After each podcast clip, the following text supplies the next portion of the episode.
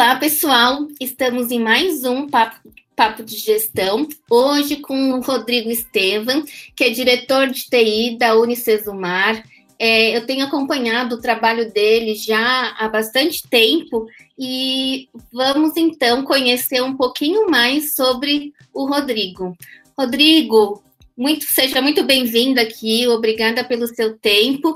E para quem não te conhece, né, o ideal seria que você contasse um pouquinho da sua trajetória no ensino, tudo que você vem desenvolvendo, as suas, as suas linhas de pesquisa. Fica à vontade. Tá legal. Primeiramente, Fernanda, muito obrigado pelo convite. Muito bacana poder estar aqui contribuindo com vocês. Uh, bom, para quem não me conhece, uh, eu tenho 20 anos de, de profissão dentro da educação. Sou formado em ciência da computação, né? Tenho pós em, em, redes de computadores e mestrado na área de governança corporativa e da TI. Mas apesar do background tecnológico, toda a minha atuação profissional sempre foi na área educacional, né? Então, eu tenho toda a minha carreira não só no ensino superior, mas também na educação básica em grande parte da carreira. Né, eu comecei num grupo educacional chamado Senec, Uh, trabalhei muitos anos lá, né, principalmente no sul de Minas, de onde eu sou natural, e uh, uh, tive uma oportunidade de ir para Brasília fazer estruturação de uma área de tecnologia deste grupo, montando uma estrutura de gestão tecnológica de mais de 200 unidades em 17 estados na época, né? Então ali começou o meu desafio numa vertente diferente, numa vertente mais direcionada à gestão do que técnica, né? Até então eu atuava como gerente de TI de uma unidade, de uma dessas 200 unidades educacionais, mas essa questão de gestão de rede mais estratégica foi a minha primeira oportunidade. E dessa oportunidade para cá, eu tenho trabalhado uh, com diretoria de TI desde então. E dessa experiência veio uh, uh, um, um, olhar diferente para a tecnologia, né? Um olhar mais estratégico, direcionado a negócio. Quando eu digo direcionado a negócio, é entender melhor como a tecnologia pode potencializar o processo educacional dentro das instituições né? Daí nasceu uh, uh, o desejo da minha tese de mestrado, daí vieram outras formações em gestão, daí veio um aprofundamento maior na área pedagógica, que eu também amo muito, sempre dei aula, já fui coordenador de curso. Então, uh, destas experiências, né, nos últimos 10 anos, eu tenho atuado como diretor de tecnologia, não só do, da, da Senec em Brasília, nesse segundo desafio, mas também Passei pelo IESB, em Brasília, né, que é uma referência muito positiva, uh, de qualidade acima de tudo. Pela Unigran Rio, no Rio de Janeiro, que também foi uma experiência muito legal. Poder trabalhar ali no eixo Rio-São Paulo, né, um nível de competição bem diferenciado com relação aos outros estados. E hoje estou aqui num desafio uh, uh, muito interessante, muito rico, que é trabalhar na Unicesumar, que é aí referência nacional em, em, em, qualidade de ensino, e a gente tem feito projetos realmente muito interessantes na área de tecnologia. Muito bom. Eu, eu tenho acompanhar, eu acho que eu tenho te acompanhado em cada uma dessas instituições o seu trabalho e, e sempre admirando muito, porque eu gosto muito de dados, e, e você sempre trouxe números muito interessantes para análise que, que eu acho que são fundamentais para processos decisórios né, na área de gestão. É, e, e, falando nessa questão da governança corporativa e de TI que você tem estudado, é, o que eu vejo é que muitas instituições ainda não pararam para investir nessas áreas ou não, não, não se aprofundaram. Então, é, qual que você acha que é a importância é, da, da governança corporativa nas instituições de ensino? Bom, eu vejo hoje que a governança corporativa ela é fundamental. A área de educação é uma área muito tradicional, em sua grande maioria.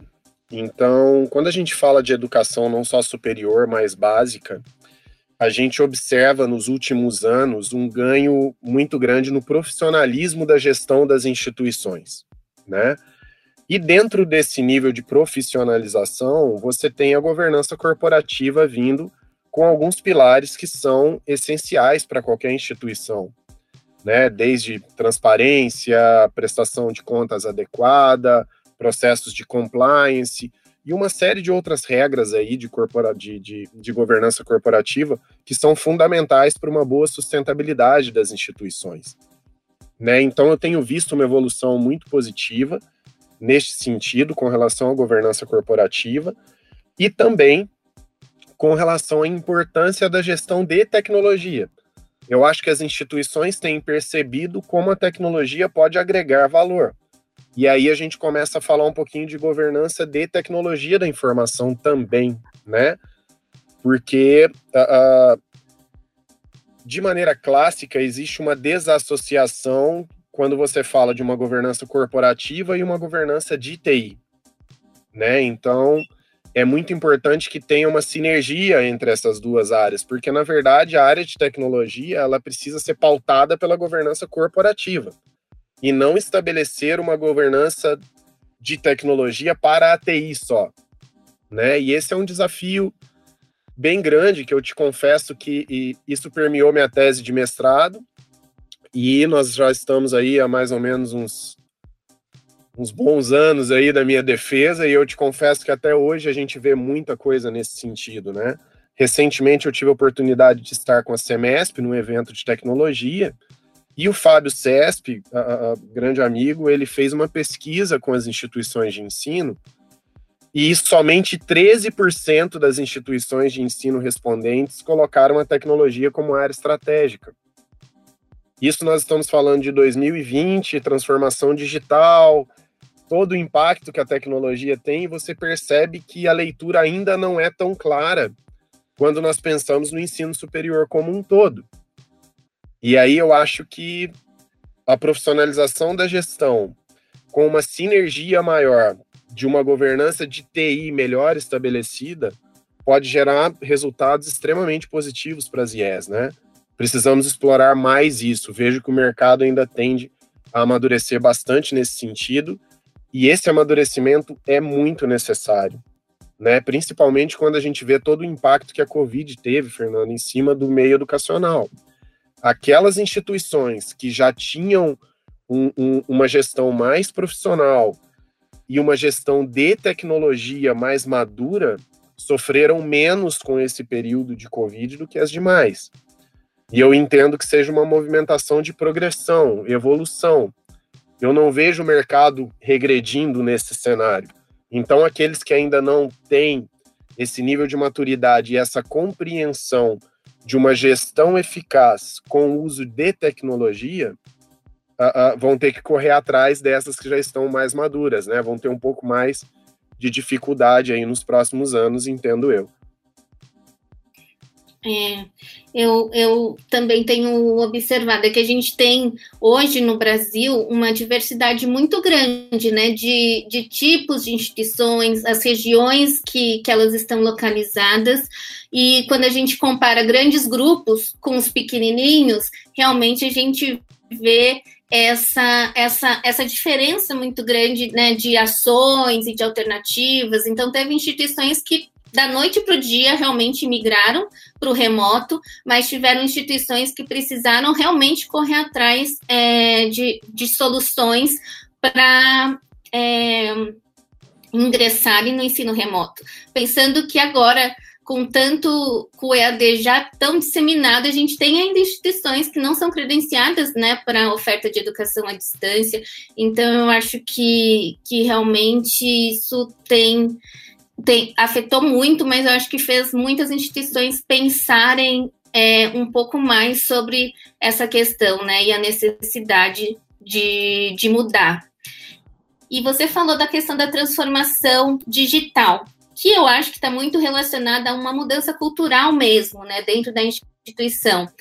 É, como você passou por várias instituições e você deve você participa de muitos eventos, deve conversar com bastante gente. É, quais os principais desafios que você acredita que, que são argumentos para convencer essas instituições a promoverem essas mudanças? Bom, eu vejo eu vejo como, como principais argumentos a própria sobrevivência e sustentabilidade das instituições, né? Ah, hoje a transformação digital ela já é parte da nossa vida, né? Dentro e fora das IES. E eu penso que quanto mais tempo as instituições demorarem para se adequar, mais difícil vai ficando uh, a sustentabilidade, inclusive a sua própria qualidade da prestação de serviços, né? Uh, transformação digital, eu acho que as pessoas, aquelas que não têm um nível de maturidade grande em transformação digital, eu acho que elas têm uma leitura, Fernanda, de transformação digital ser algo muito tecnológico. Que de fato é, mas a tecnologia é um meio. A transformação digital ela começa pelas pessoas.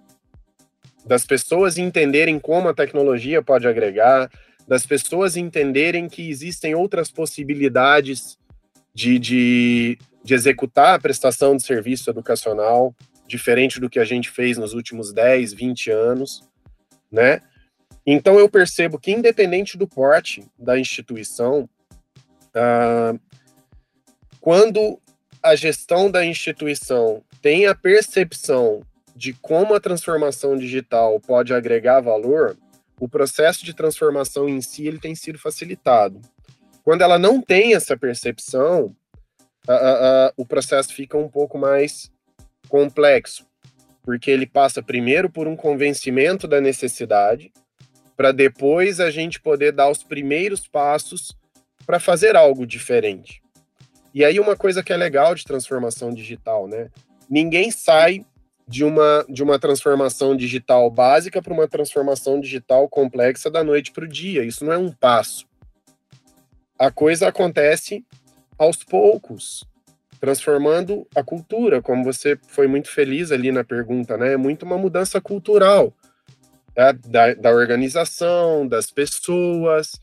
Então, quando a gente vê instituições pequenas, uh, eu concordo muito contigo que os grandes grupos têm uma vantagem muito grande, não só na questão de mindset cultural, porque todos já estão imersos na transformação digital, mas também por questão de investimento.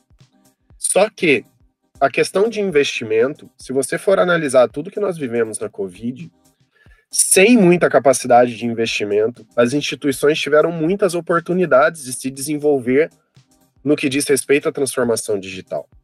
Nós tivemos grandes players de tecnologia oferecendo tecnologias de maneira gratuita para que essas instituições pudessem ingressar na transformação digital.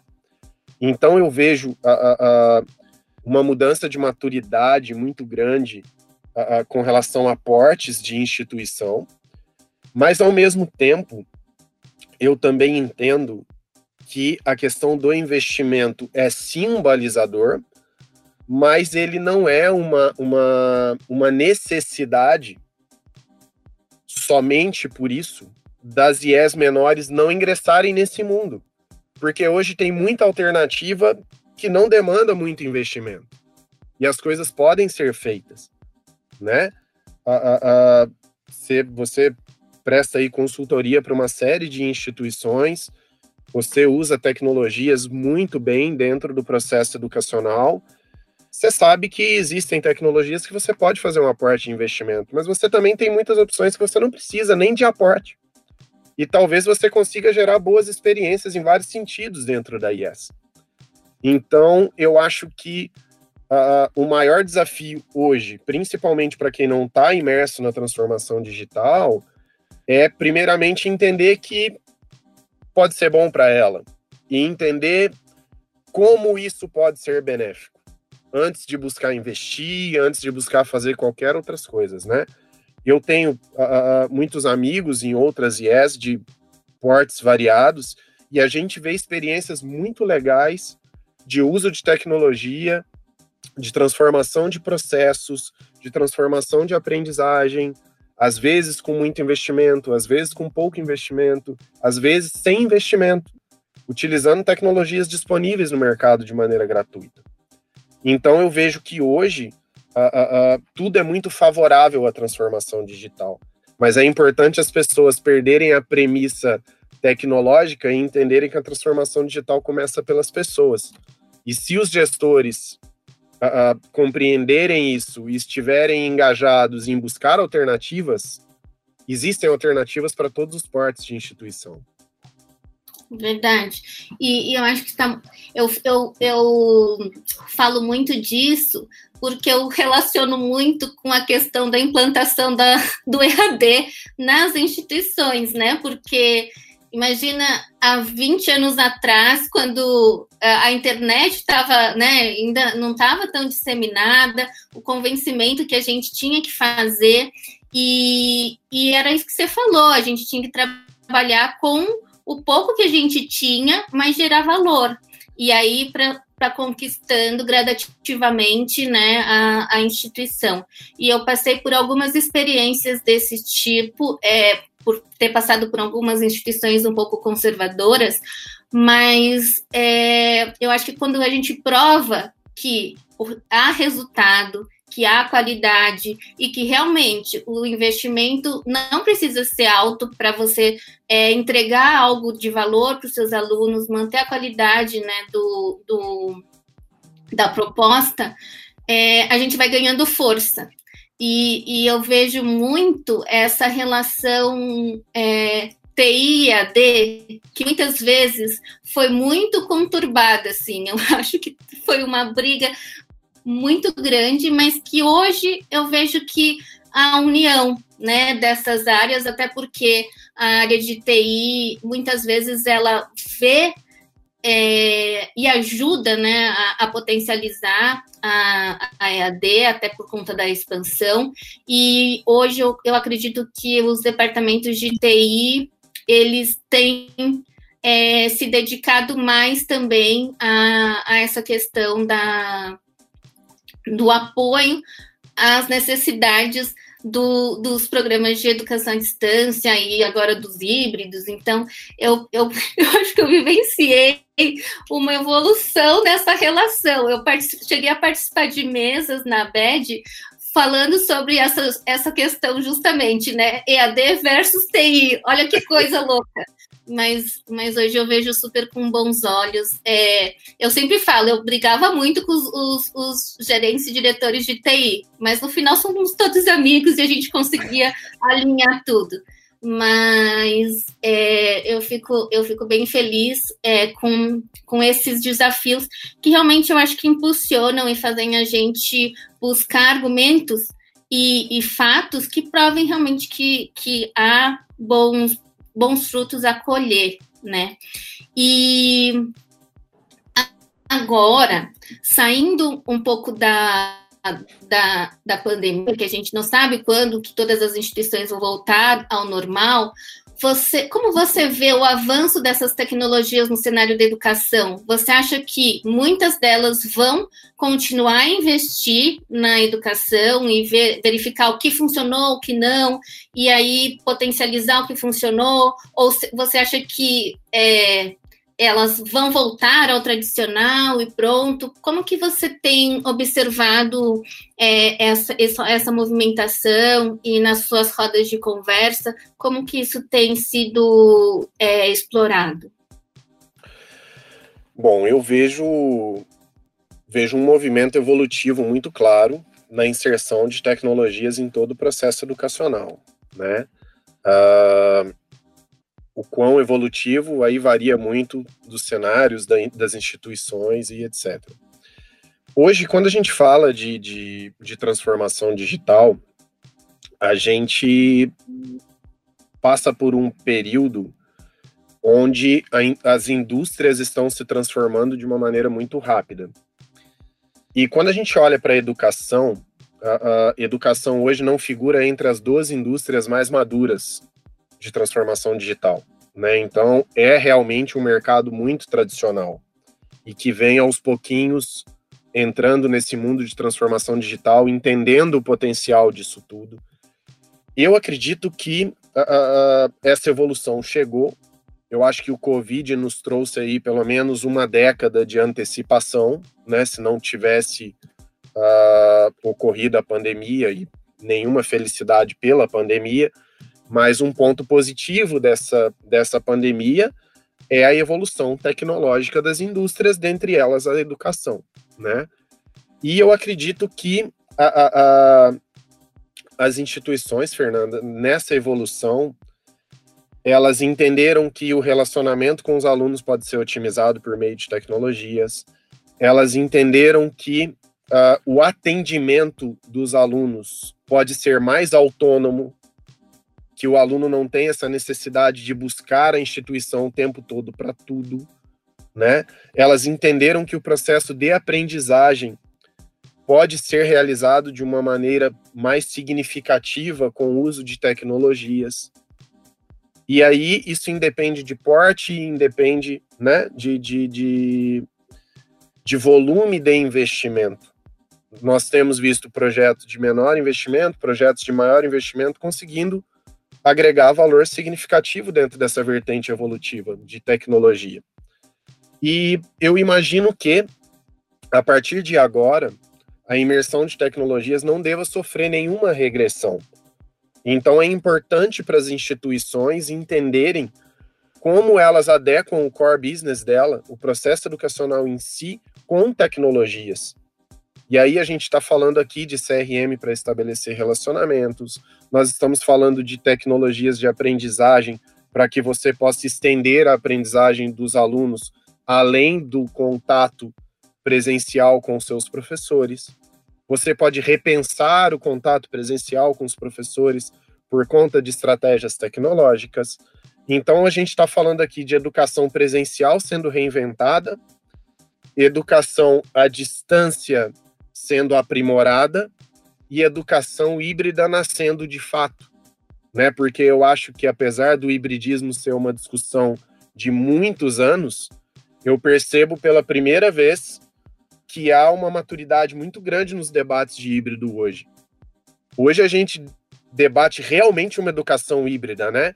Porque eu acho que a gente já experimentou tudo que a presencial pode fornecer, a gente já evoluiu muito na educação à distância e hoje há uma compreensão muito, uh, muito madura do que uma educação híbrida representa de fato. E já tem pessoas aí fazendo bons trabalhos nisso. E eu parto do princípio que a educação híbrida é o futuro. É importante você ter o presencial, sim, você ter o EAD, sim, mas você não vai fugir de uma educação híbrida, né?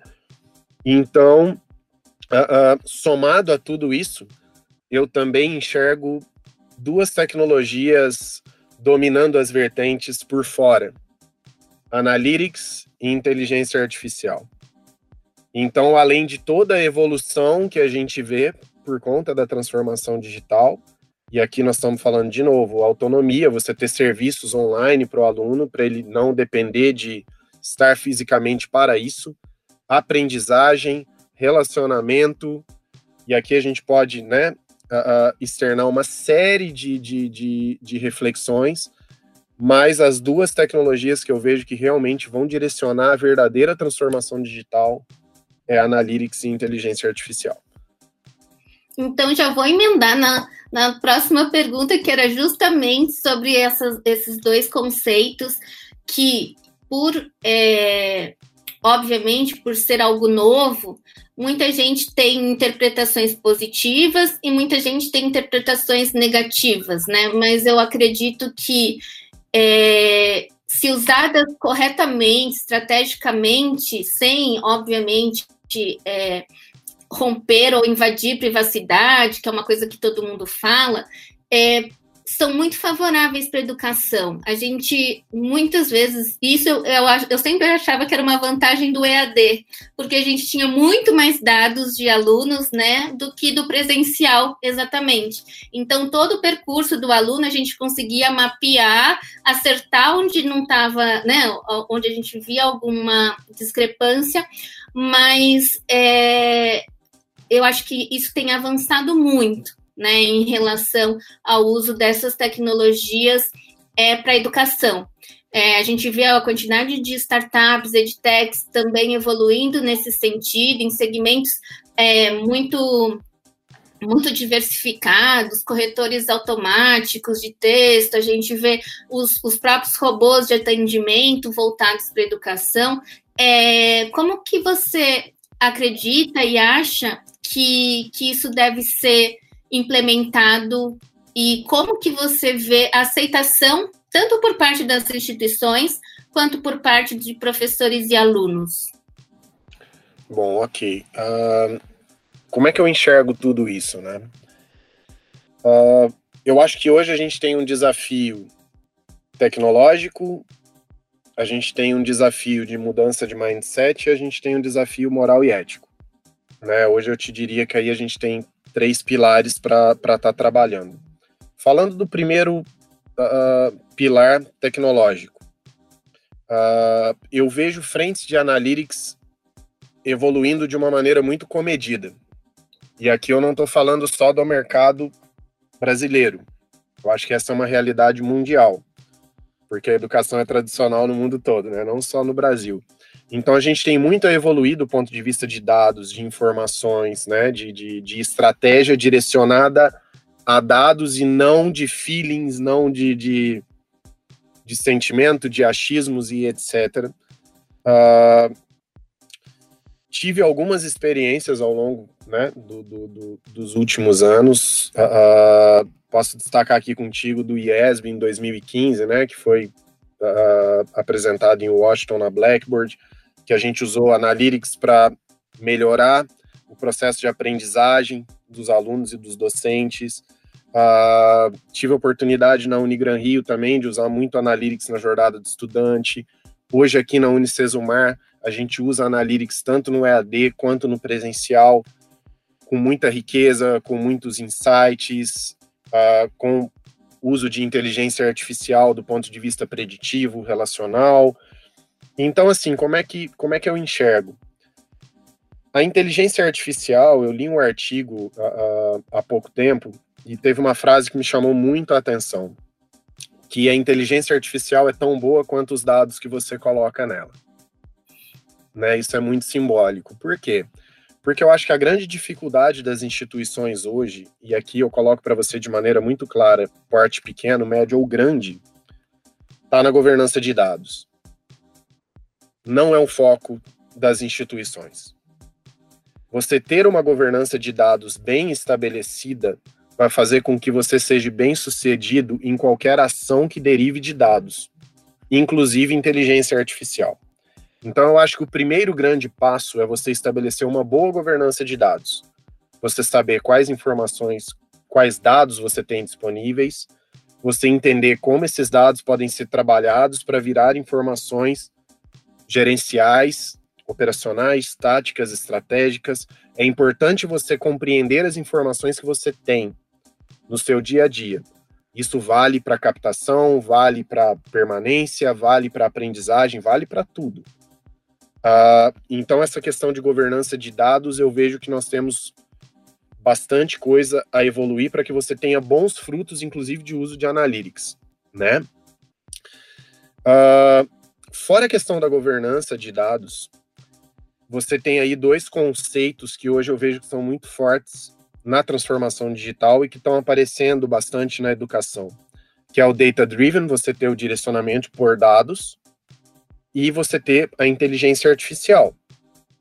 O que, que é o direcionamento por dados? Se você tem uma boa governança de dados, uma consistência e informações estratégicas à sua disposição, você pode direcionar o seu dia a dia baseado nas informações de cenário que você tem. Então você pode melhorar os seus resultados de captação entendendo diariamente como está o comportamento da sua captação. A mesma coisa vale para a jornada do estudante, a mesma coisa vale para o processo de aprendizagem. Né? Então, a, você ser direcionado a dados hoje é muito importante, até para que você busque um atendimento mais individualizado ao aluno e menos ações de massa, menos ações de manada. Né? Você tem que compreender realmente a lacuna e a necessidade de cada um para que você possa ser mais assertivo, consequentemente prestar um melhor serviço e gerar uma melhor expectativa. Que no fundo, no fundo, é o conceito de toda a transformação digital, melhorar a experiência do cliente. E fora essa questão de direcionamento de dados, a inteligência artificial hoje, apesar de estar comedida na educação, mas ela vai ser fundamental para que você tenha um direcionamento de dados mais assertivo, por exemplo, com análises preditivas, com algoritmos que possam buscar a, a identificação de comportamentos, a predição de evasão. Do mesmo jeito que você pode prever uma evasão, você também pode identificar comportamentos positivos na sua instituição que você pode potencializar. Você pode fazer análises individualizadas de disciplinas, de situações pontuais. A inteligência artificial vai te auxiliar nisso tudo. Né? Eu tenho feito alguns workshops de inteligência artificial e uh, um dos livros que eu trato nesse, nesses workshops citam a inteligência artificial como a capacidade de dar superpoderes para os humanos. E na prática é isso mesmo. E é importante não ter milindre nisso. É importante que você entenda o lado positivo disso. Não é um confronto. Você não está estabelecendo um confronto tecnológico, né? É você ou ele. É ele trabalhando para você, ele te fazendo melhor. Então. Eu acho isso é uma, uma questão cultural também, que tem gente que não tem é, a, o hábito de delegar, né? Que quer fazer tudo. E aí, quando a gente fala, olha, questões automatizadas que, né, que são tipo ser, são, são repetitivas, você não vai precisar mais fazer. Mas eu acho que as pessoas estão tão acostumadas a fazerem essas coisas, né, a, a ficarem numa fila, a, a, a, a ficarem é, programando é, questões ou respondendo a mesma, a mesma questão várias vezes, ela não vê que isso é um benefício para ela, né? Ela não vê que a rapidez e agilidade e que uma uma uma pessoa ela não tem capacidade de fazer o que uma máquina faz em, na questão do atendimento, da escalabilidade. E uma coisa que eu acho que faz bastante sentido é quando você falou na, na questão de você tratar um indivíduo dentro da massa, mas como eles, como indivíduo, né? Ele se sentir é, ele dentro de um contexto, mas com características é, ou com, com diálogos definidos e já traçados é, para ele. Eu acho que essa, esse é um grande desafio, assim, que muitos professores também questionam, né? Ai, tenho turmas gigantescas, como que eu faço para identificar o aluno? Como que eu faço para engajar os alunos? Então, eu acho que é, muitas vezes essa questão é, da, das inteligências artificiais e da análise de dados faz com que, se o professor sabe bem utilizar e ele tem acesso né, a esses, esses dados, ele consegue realmente mapear e sabe saber exatamente com quem ele está falando, que eu acho isso um diferencial enorme, assim, e que vai justamente como gancho para a nossa próxima pergunta, é, que é quando você coloca o aluno em foco e, e traça estratégias para que ele fique é, mais na instituição, né? A gente fala da, do, do lifelong learning, a gente fala da, da, questão da educação continuada há bastante tempo.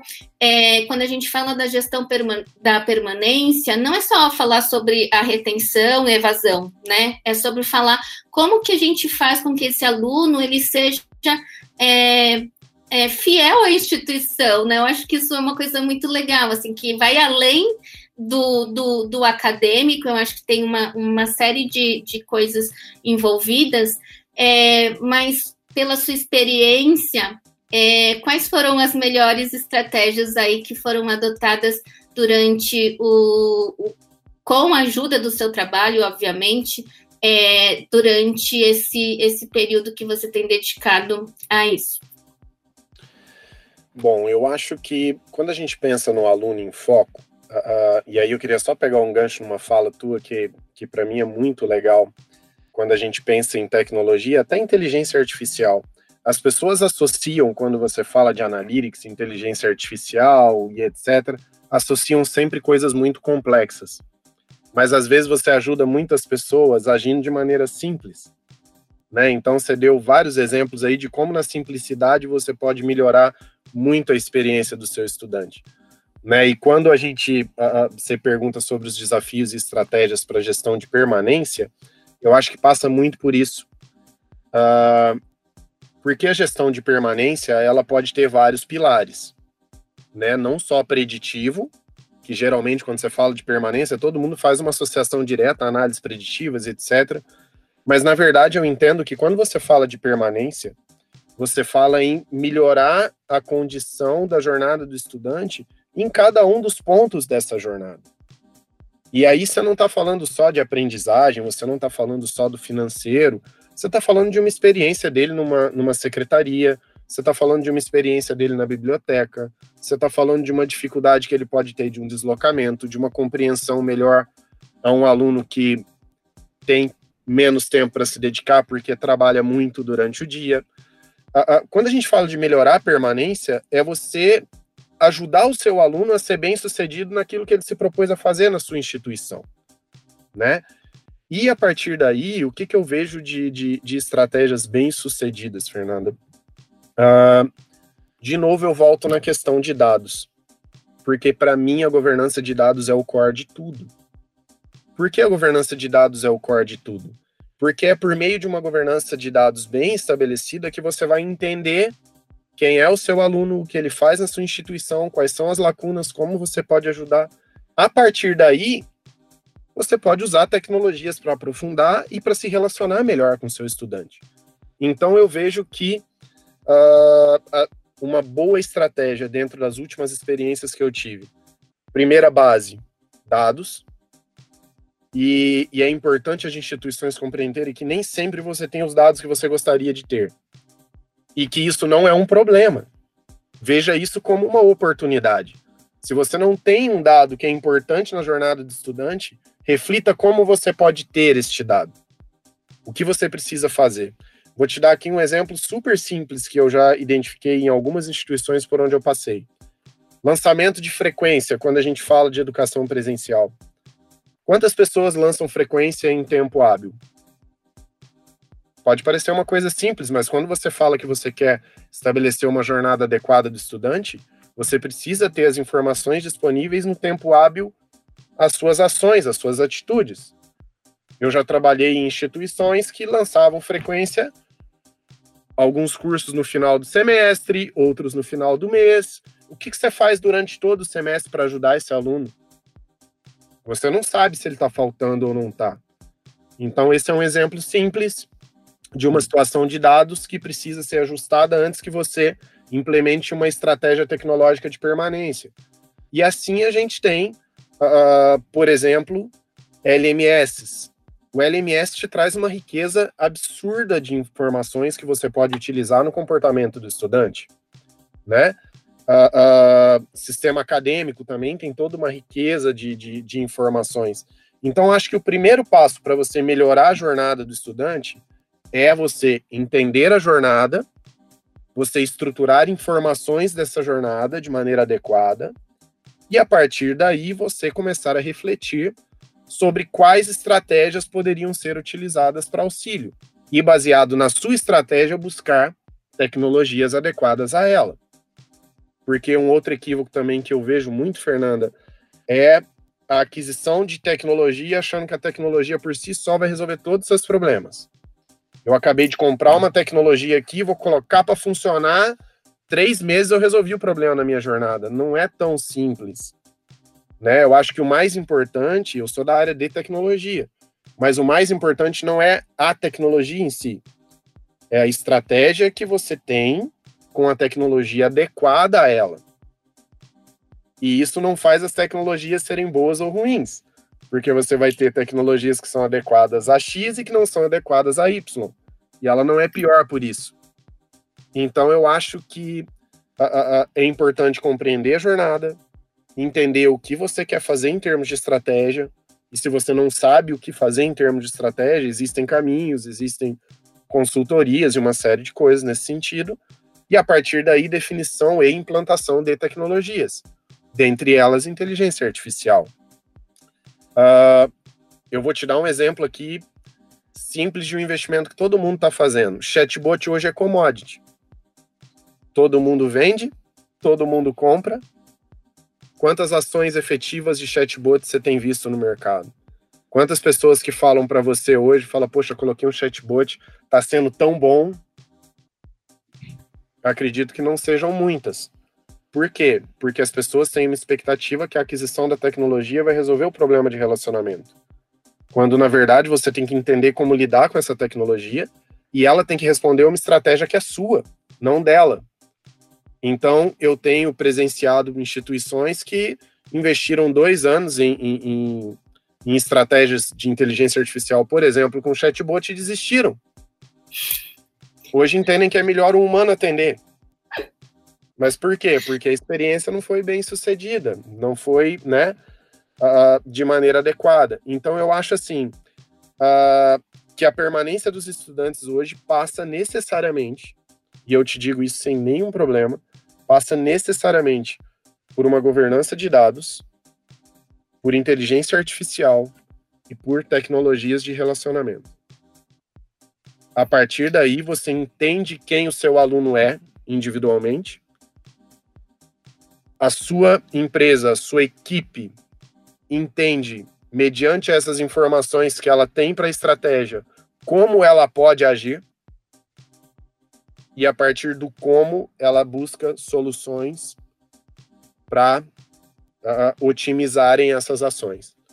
Né? Então, acredito que o caminho lógico vai muito nessa, nessa sequência, na minha, na minha opinião. Todas as vezes que eu consegui segmentar, eu te confesso que eu tive resultados muito interessantes uh, por onde eu passei com relação à permanência de estudantes. É, e você falou uma coisa muito, muito certa, assim, porque o, o uso inteligente desses dados e em tempos, né, que, que dão realmente para você recuperar, é que eu acho também é a chave do sucesso, né? É os times exatamente, porque não adianta você ter todos os dados do universo e aí você só vai analisar lá no final do semestre que o negócio já foi. É, eu acho que essa parte. E, e, uma, uma questão que eu acho que no Brasil a gente tem muito, eu, eu, eu, costumo falar que é uma questão muito de perseguição, né? Ai, quantas horas o professor ficou online, quantas horas o tutor ficou online, quantas horas o aluno ficou online. Então tem é, é muito quantificativo né, quantificativo assim, mas você não consegue muitas vezes atrelar a produtividade é, juntando esses dados. Mas se você fizer um acompanhamento gradativo, eu acho que a interpretação deles vai muito além. Então, o que eu, o, o que eu tenho percebido é quando a instituição faz um bom uso, mesmo que ela tenha poucos dados, mas ela faz bom uso, as estratégias elas são bem mais sucedidas do que outras que dão muitos dados, mas que efetivamente não fazem muitas coisas com esses dados, né? E não, não reimplantam. A mesma coisa de se você fazer muitas pesquisas é, com aluno, mas ignorar lá as solicitações. Então, eu acho que, que é, toda a sua colaboração hoje foi fundamental. Eu acho que muita gente é, precisa realmente se voltar é, para esse sentido, analisar mesmo a estrutura que, que, que, se tem, os investimentos que se fazem, é, terem as pessoas certas também, com um olhar certo né, para determinadas situações, eu, a nossa entrevista já está chegando ao fim, mas foi super esclarecedora, foi uma aula aqui também para mim, e eu agradeço muito é, a sua colaboração, o seu tempo, sei que é super corrido aí, é, na, na Unicesumar, arranjar um tempinho aí com você foi, foi super bom. É, eu deixo os seus contatos aqui também, é, para quem quiser entrar em contato com você, porque eu sei que você é super acessível também, e desejo muito sucesso aí na, na sua jornada. Eu vou continuar te acompanhando, porque eu acho que realmente a gente tem muito a evoluir, né? E eu acho que a gente não pode parar de, de estudar, e, e, eu acho que você tem, tem bem esse perfil, né, de ser bem explorador nesse sentido. É, muito obrigada, Rodrigo. Aí você pode falar aí suas últimas palavras. Não, legal. Fernanda, eu que quero te agradecer a oportunidade. Está uh, sendo muito legal nesse período agora de transformação digital, poder estar tá participando de alguns webinários, alguns workshops, bate-papos como os que, que nós estamos tendo aqui agora, porque eu acho que é um momento muito positivo de, de, de olhar para a tecnologia de maneira diferente dentro do mercado educacional. Né? Então, está sendo muito legal não só poder contribuir com, com, com alguns insights e compartilhamento de algumas experiências, mas também ver que as pessoas realmente estão se movimentando e estão criando aptidão a, a, a, querer entender, querer ouvir, e eu acho que esse é o primeiro grande passo. Né? Então, te agradeço a oportunidade de, de, de poder plantar mais uma sementinha para quem estiver nos acompanhando, uh, para que tentem, para que experimentem, né? E para que uh, uh, compreendam como a tecnologia pode de fato auxiliá-las sobre a maneira em todos os processos, né? Seja numa secretaria, num financeiro, numa, numa área de marketing, num pedagógico, né? A TI tem muita coisa a contribuir dentro da, da educação e eu fico muito feliz de poder fazer parte disso e, e, e dar alguma contribuição nesse sentido. Muito obrigado pela oportunidade. Eu que agradeço, então e nós nos encontramos no próximo Papo de Gestão. Um abraço a todos, obrigada.